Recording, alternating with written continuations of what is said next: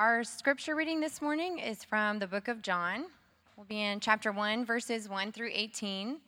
And you can follow along in your Bibles, or it will also be on the screen. In the beginning was the Word, and the Word was with God, and the Word was God. He was in the beginning with God. All things were made through him, and without him was not anything made that was made. In him was life, and the life was the light of men. The light shines in the darkness, and the darkness has not overcome it. There was a man sent from God whose name was John. He came as a witness to bear witness about the light, that all might believe through him. He was not the light, but came to bear witness about the light. The true light, which gives light to everyone, was coming into the world. He was in the world, and the world was made through him, yet the world did not know him. He came to his own, and his own people did not receive him. But to all who did receive him, who believed in his name, he gave the right to become children of God, who were born not of blood, nor of the will of the flesh, nor of the will of man, but of God. And the Word became flesh and dwelt among us, and we have seen his glory, glory as of the only Son from the Father, full of grace and truth. John bore witness about him and cried out, This was he of whom I said, He who comes after me ranks before me, because he was before me. For from his fullness we have all received grace upon grace. For the law was given through Moses, grace and truth came through Jesus Christ. No one has ever seen God, the only God who is at the Father's side, he has made him known. This is the word of the Lord. Well, I don't know about you. I might be alone in this. I kind of doubt it. But for me, December 26th has always been a bit of a downer, right? I think about as a kid, from, from at least Halloween, probably earlier, but from Halloween on, there's this there's this ramping up for Christmas, right? You just start looking forward to it more and more, and you, you decorate and you, you get gifts. And as a kid, I would watch, you know, the gifts piling up under the tree, and there was an excitement. We would, we would go visit grandma and grandpa, or grandma and grandpa would come and, and see us. And, and I just loved all of that. And then you have the 25th together, and I would wake up on the 26th and realize, we got to go home now, or grandma and grandpa got to go home. And I start school back in like four or five days. And it was just honestly sort of a bummer. And I think for adults, you know, we, we get that too, right? For some of you, you've got adult children in town visiting. That's a sweet thing. We don't always get to see them, we don't always get to have them in our home. And yet the 26th happens, and you start thinking about, okay, they're going to be leaving soon. I don't know, for me, it's actually moved up. It's almost like it's now on the 25th. After the gifts are unwrapped, I look around and there's a huge mess, and it's like, okay, well, we got to clean that up. And then I look at the decorations, and it's like, okay, we got to put those away. And, you know, there's, there's all of that, that that goes into kind of the downer after Christmas.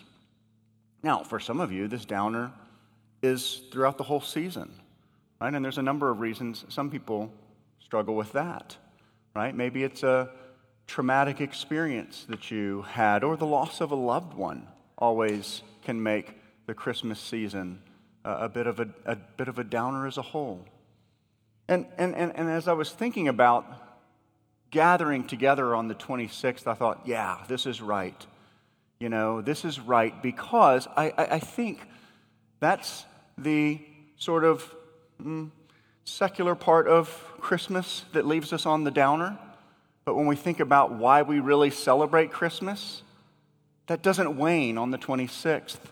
And so this is a great opportunity for us to be reminded why we're here, why we celebrate Christmas, why we put up the decorations, why we've done all the things that we've done. So this morning, as we put a bow on this Christmas season, I want to look at John chapter 1 and step back and think again through the astonishing reality that God became flesh. God became a man.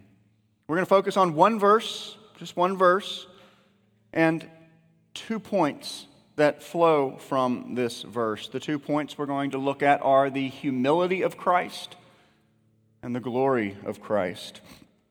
So turn with me, if you're not already there, to John chapter 1. And I want to begin by rereading verse 14.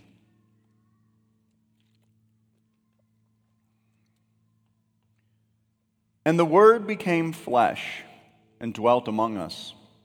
And we have seen his glory glory as of the only Son from the Father, full of grace and truth. This passage, and I don't know why, is not one that people often think of when we think about a celebration of Christmas, but it is a great one, right? This passage tells us a lot about the coming of Christ. And the first thing that I want us to notice is the humility of Jesus in Christmas. I, I, get that from John telling us that the Word became flesh. John essentially is telling us here that Jesus added flesh to his divinity. And I say that very specifically. He adds flesh to his divinity because John's wording is very important here and it helps us understand what we call the incarnation God coming as a man or Christmas, Advent. It's helpful to step back and think for a moment about what John has already said. We heard it read for us. If you look back to verse 1, he says, In the beginning was the Word. It says, and the Word was with God and the Word was God. Of course, the Word here is Jesus. That's clear in verses 14 through 18. Therefore, the Word, Jesus, was in the very beginning with God. In other words, there was never a time where he was not. He's been there from the very beginning. When you think about the wording of verse 1, that the Word, Jesus, was in the beginning, then we might think that the Word must have either been with God somehow, or that the Word was God. But don't miss that John insists on both of these truths. In the beginning was the Word, and the Word was with God, and the Word was God. These two phrases help us with the distinctly Christian doctrine of the Trinity. Jesus was there in the very beginning, and John says that he was with God. And this word with indicates very personal intimacy with the one John is calling God, who we call God the Father. But, but, but the word with also distinguishes the Word from God the Father. Do you, do you see? Now, that said, in the very next phrase, John goes on to tell us that this one who was present at the very beginning with God is, in fact, God. And the only way both of these are possible is the Christian doctrine of the Trinity. The Word is Jesus, and He is God. And He was with God at the very beginning. And as we put our Bibles together, we can say that there's only one God who has eternally existed in three distinct persons. Here we see God the Father and God the Son, and if we were to continue on a little further, even in chapter 1, we'd see God the Holy Spirit. So you have one God eternally existing in three distinct persons, each having different roles.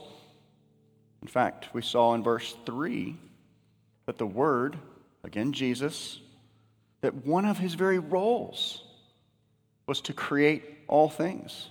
John told us there's nothing that's been made that was not created through Jesus. So, so, so keeping all of this in mind, now when we think of Christmas, we're clear that this divine word, this Jesus, who is God the Son and has always existed with God the Father, even creating all things, this Jesus became flesh and dwelled among human beings for approximately 33 years. Now, what does that mean? Again, John's wording is helpful. He's made it clear Jesus is God. He was in the beginning with God. He has always existed, even creating all things, including time itself. And now he enters into time and space. He enters into the very world he created. God humbles himself. He doesn't change into a man and cease being God. God puts on flesh. He adds flesh to his divinity, and this is important. Jesus, God the Son, who's eternally existed with God the Father from before the foundation of the world, fully God in and of himself, takes on flesh and comes to earth, fully God, fully man. Now, think of some of the implications of this. By very nature of what this is telling us, this is a humbling experience. God, deity, comes as a man. God, the creator, enters his own creation. Now, there's no analogies that absolutely work in trying to create a picture of what Jesus did. They'll all fall apart if you push them too hard, but I'm going to try anyway. Imagine for a moment that you were able to create a world of sorts. And this is my illustration, so just go with it, all right? It's the best I can do. The world that you create fits entirely within your own home or within your own office building. And, and thus, the people that make up this world are very small. Let's think maybe they're three inch figurines. Uh, they're obviously less than human because you can't create human beings. And so they can only do certain things you're able to do, and they only know and understand certain things you know and understand. But they're real in one sense, and they interact with one another, and you love them because you created them. And then let's imagine that this little world you created goes terribly wrong. Hmm, they start fighting, right? If you've ever seen the night at the museum, maybe that sort of picture. They start fighting with each other, trying to kill each other. The world that you created is completely falling apart. But you love this little world, after all, you created it, and thus you decide that you're going to become one of these little people and go save it. Well, that would be a humbling experience, wouldn't it? To go from, say, a six foot tall man to a three inch tall figurine. You'd be incredibly limited in what you could do physically, wouldn't you? Uh, you, you could mentally operate on only a fraction of the brain power that you had at full size. And, and again, this analogy breaks down if you push it too hard. But I, but I think you see the point that I'm trying to highlight, which is the humility of the incarnation. Christmas was a humbling experience for Jesus. He had to add flesh to his divinity, which was very limiting. He had to do that in order to work out the plan that he and God the Father and God the Spirit made from before the foundation of the world to redeem his people. And as such, Jesus allows himself to go through some of the very normal processes of human life. He was born. He was born of a virgin, obviously, that's not normal, but he was born. Just think about that. One of the songs we sang created Mary, and now Mary's son. He was swaddled, he was held. Diapers, whatever that would have looked like at that time, would have been changed. He was nursed, just like any other baby. So, so, so here's God, the creator of all things, being held and nurtured by somebody he's created. He was raised by normal parents, very, very normal. He submitted to his parents' authority. I mean, think about that one for just a minute. And children, even teens, think about that when you're having trouble submitting to your parents. Here we see the king of the universe, the creator of the universe, submitting to his parents' authority, no doubt knowing they were wrong at times. Why did he do that? Because it was good and right because the very scriptures he inspired said, Children, honor your father and mother. And Jesus never sinned, not at one single point, and thus he perfectly obeyed his parents. And the point that I'm getting at is when Jesus added flesh to his divinity, by definition, this was a limiting experience. I mean, think of a few examples. We know from elsewhere in Scripture that God is omnipresent. And yet, when you think of Jesus taking on the flesh, adding flesh to his divinity, it's clear that he was not omnipresent when he came to earth uh, during Jesus' earthly ministry. When he was ministering to his disciples, say in Galilee, he couldn't also at the same time be in Jerusalem rebuking the Jewish leaders. No, he was limited to that area he was in. Moreover, we know that God is omniscient or all knowing. But when you read the Gospel of John and the other Gospels, it's clear that while he knew far more than other humans, right, there's times where you clearly see his divinity, there were also things in Jesus' earthly ministry that he didn't know. He tells us that. Of certain times and events, he says, only the Father knows. So, what's going on here? Well, keep your finger in John 1 and flip over to Philippians chapter 2. I think a very helpful cross reference for us. Philippians chapter 2, I want to read verses 5 through 8.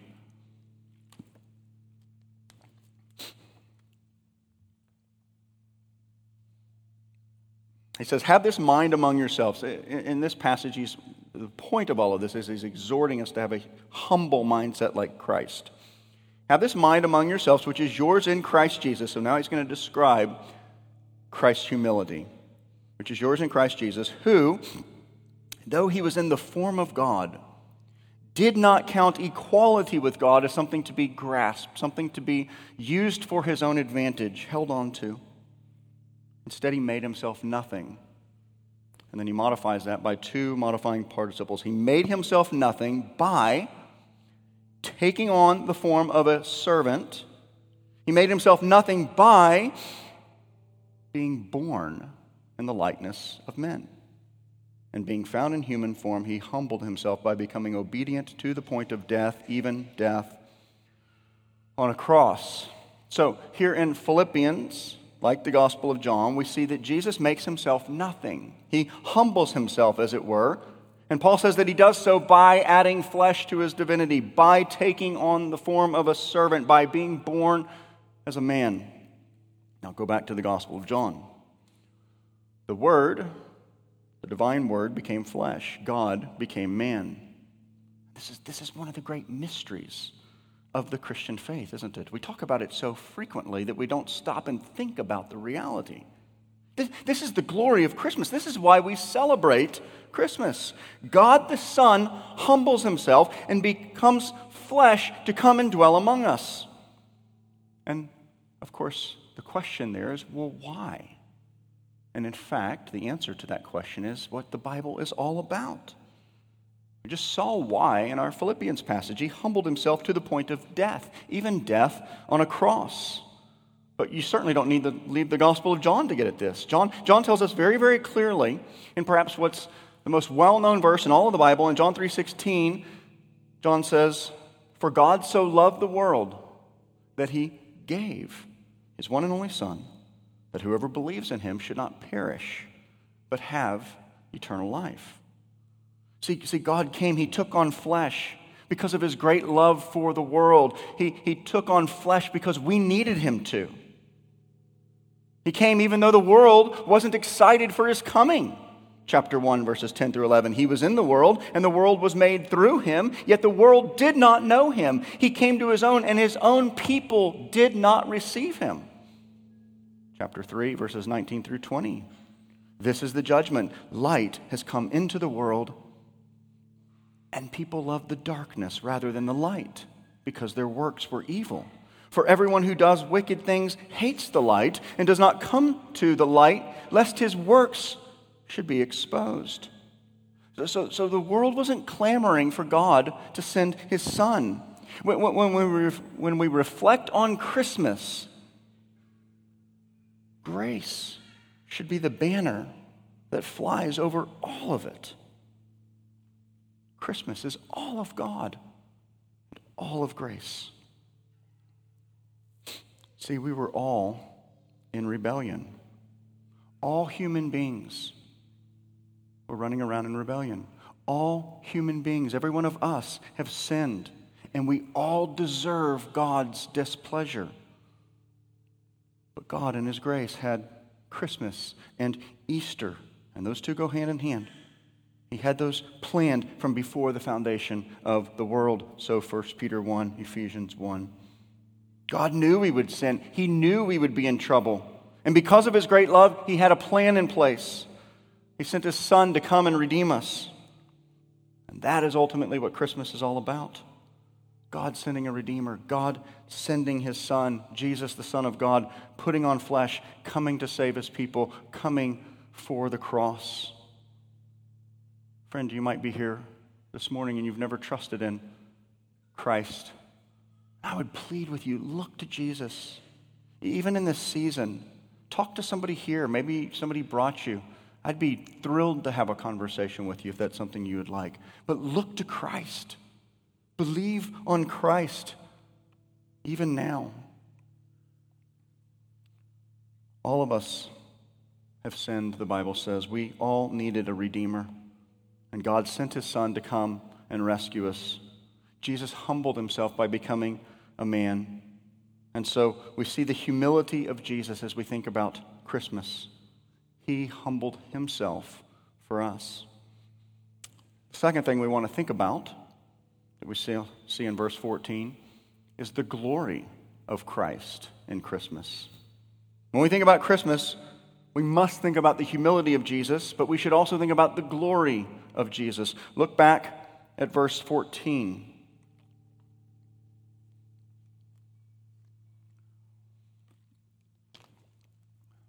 The Word became flesh and dwelt among us, and we have seen his glory.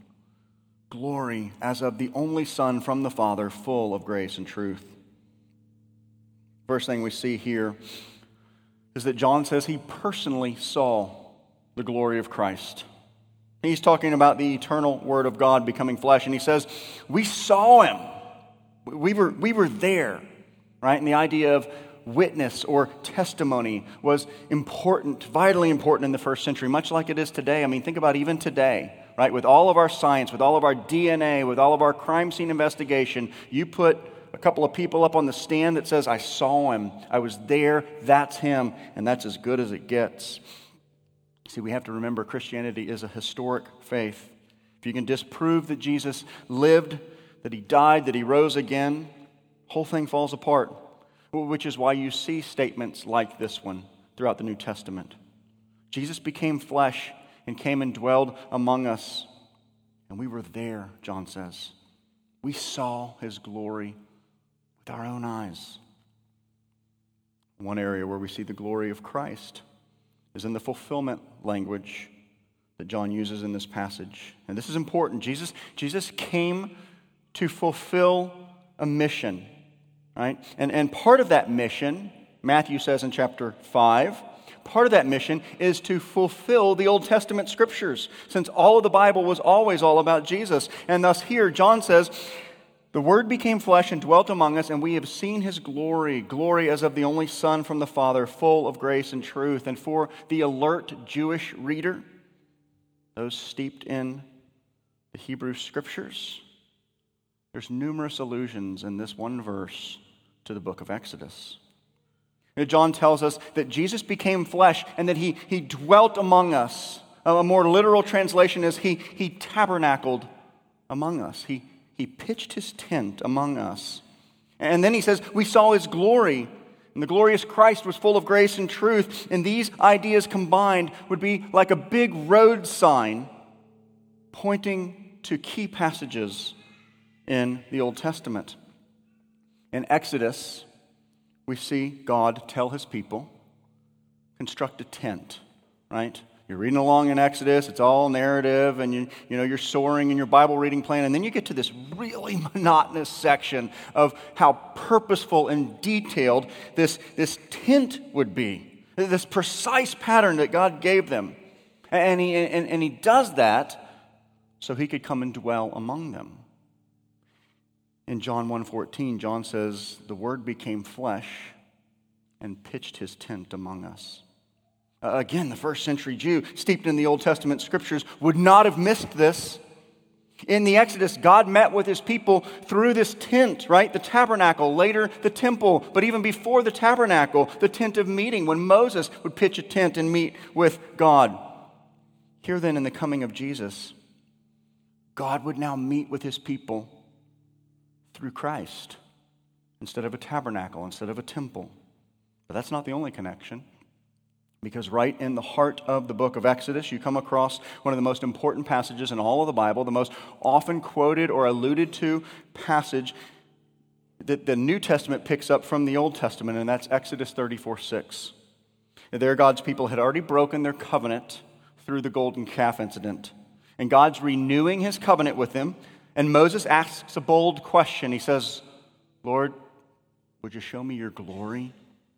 And the Lord says, You cannot see my glory in its fullness, but I'll, I'll do this. I'll hide you in the cleft of a rock, and I'll pass by. And after I pass by, I'll let you know so you can see my backside. You can see the trailing edge of my glory.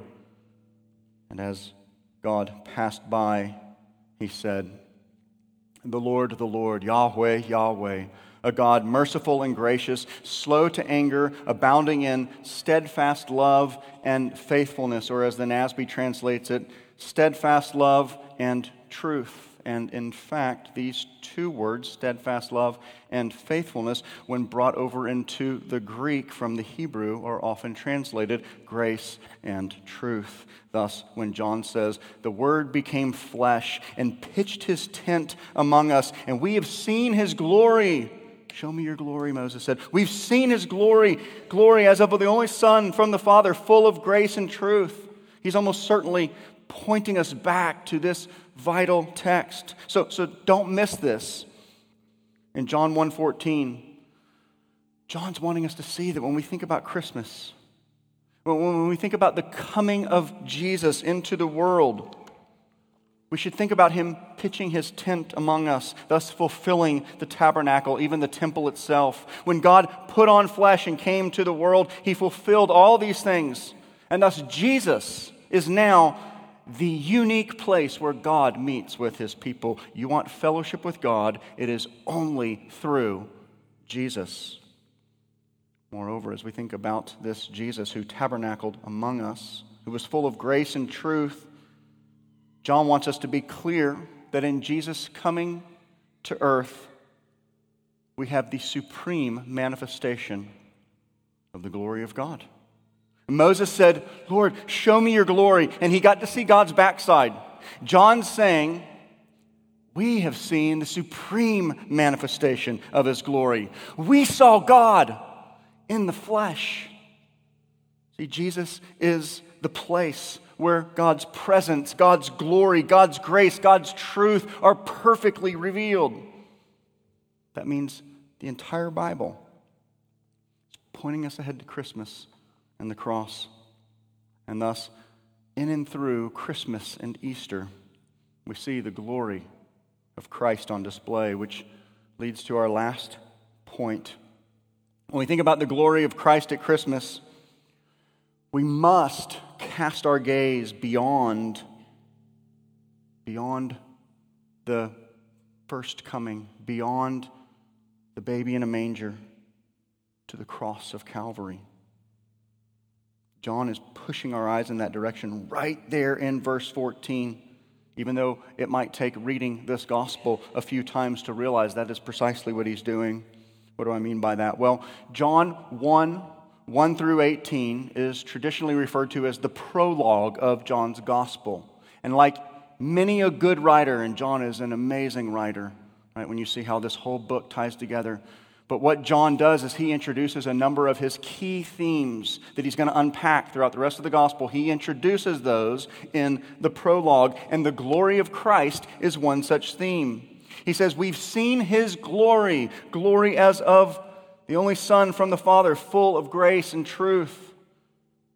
And when you go through John's gospel, you see that he highlights a series of what he calls signs. And with each sign, he's showing us how it revealed Jesus' glory. But as you go through the book, you realize that each sign is actually pointing beyond itself to the preeminent sign, which is his work on the cross. And again, sometimes it takes reading through this book a couple of times to see this. So, for instance, in John 2, we see the first sign where he changes water to wine. And John says that sign manifests Jesus' glory. Then, a few verses later, Jesus goes into the temple and he clears it out. And the Jewish leaders say, What sign do you give us that you can be doing these things? And he says, Oh, you want a sign? All right, then. Tear this temple down, and in three days, I'll raise it up. And John explains that he was speaking of his death and resurrection. And as, as you're going through the gospel, you see over and over again the Jewish leaders trying to kill him. And over and over again, John says things like, But his time had not yet come. In John 7 39, Jesus had told them about the coming Holy Spirit. But John tells us the Spirit had not yet been given because Jesus had not yet been glorified. There's that theme. Even at Jesus' triumphal entry, so now we're way at the end of his earthly ministry, even at the triumphal entry, a few days before his death, John says, his disciples did not understand these things at first, but when Jesus was glorified, then they remembered that these things had been written about him and had been done to him. Finally, as John's building this theme, a group of Gentiles come to Jesus wanting to see him, symbolic of no longer just Jews, but now the Gentiles are coming in. And Jesus says, The hour has now come for the Son of Man to be glorified. Truly, truly, I say to you, unless a grain of wheat falls into the earth and dies, it remains alone. But if it dies, it bears much fruit, clearly linking his death to his glory. See, according to John's gospel, the glory of Christ is on brightest display in his death on the cross. In his death, God demonstrates his glory as he shows that he is indeed both the just and the justifier of all who believe. We see the love of God in Christ's coming as a man, and we see the glory of God in the entire cross event which of course includes his death conquering resurrection. See, Jesus came to earth that first Christmas in humility and glory, and these two are inextricably tied together. He came in humility as he took on flesh, and he humbled himself all the way to the cross. And in his humility, hanging on a grisly old Roman cross, the glory of God was on display for all to see as God's justice and mercy kiss as God was mending a broken world. So, as we put a bow on this Christmas season, may we rejoice in the humiliation and glory of Christ, that he was both humbled and glorified for us. Jesus entered into our world because we needed him to. He entered into our, our world because it was broken. He humbled himself for us. He condescended to meet us where we are. He came and felt our sorrows and our pain. We sinned and brought God's curse upon ourselves. Jesus humbled himself to enter into the cursed world, only to become a curse for us on the cross in order to reverse the curse for all who believe. And so, this Christmas season, let's continue to look to Christ. Even as we experience the lull of family going home and the excitement of some of the, you know, trappings of Chris, Christmas, may we rejoice in what Christmas is all about. Let's pray. Father, we thank you for your word. We thank you for Jesus. Lord, we thank you that you've been so kind and so gracious. For you so loved the world that you gave your one and only Son. Oh, Lord, what an amazing reality. And so, Father, we just pray that we would live our lives for your glory. Lord, and all we do, whether we eat, drink, or whatever we do, would all be for the glory of Christ. And we pray this in his name. Amen.